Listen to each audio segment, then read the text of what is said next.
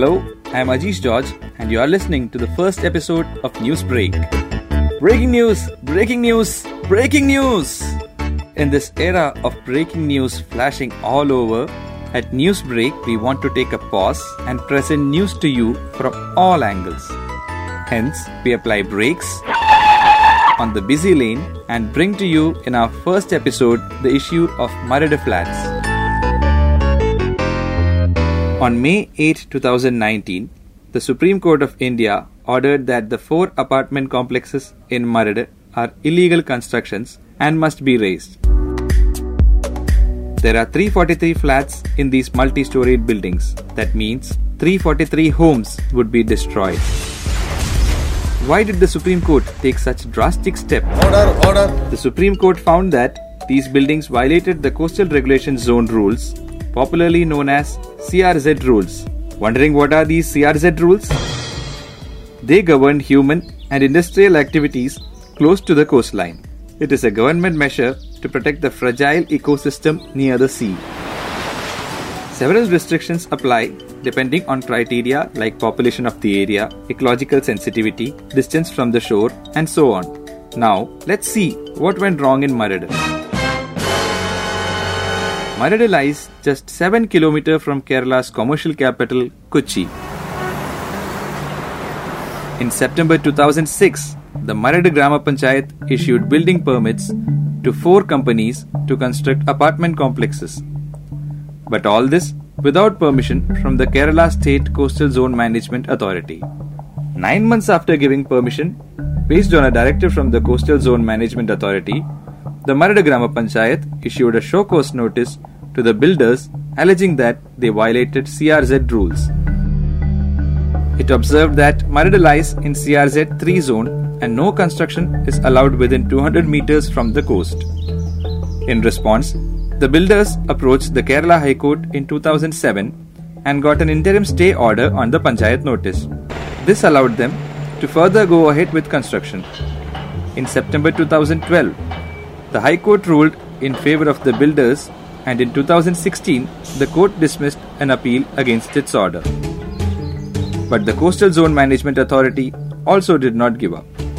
It approached the Supreme Court.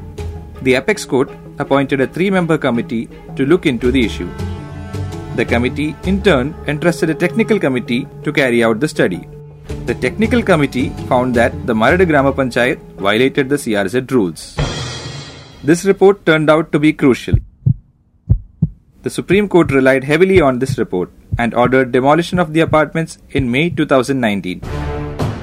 The Supreme Court had actually ordered the demolition of five apartment complexes, namely Alpha Serene, Golden Gaelorum, Giant Coral Cove, Holy Faith H two O and Holiday Heritage. However, no construction has happened at the site marked for Holiday Heritage apartment complex. Hence, only four apartments to be demolished.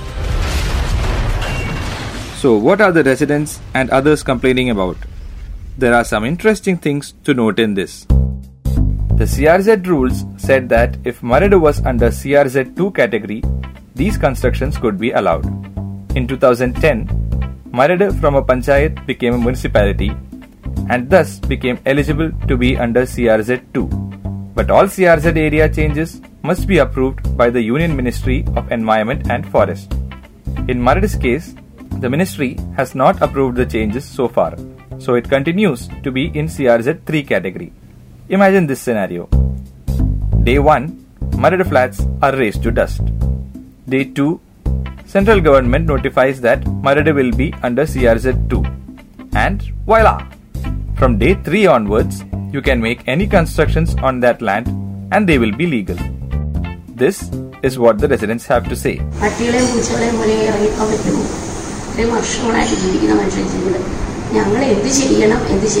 Can we leave these homes we lived in for years like cats and dogs? Asks a distraught resident. Celebrity film star Soubin Shahir and film director Major Ravi also have flats in these complexes. That's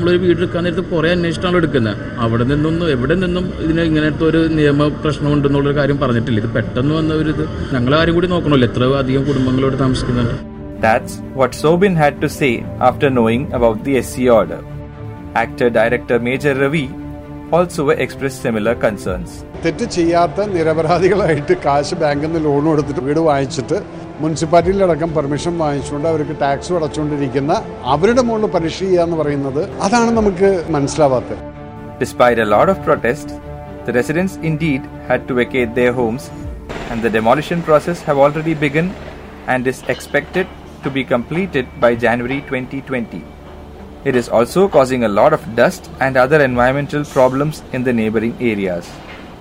The government is offering those who were residents a relief package with a maximum of rupees twenty-five lakhs.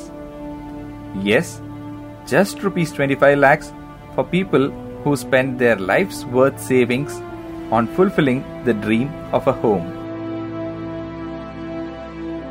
There is another big question which is worrying Keralites.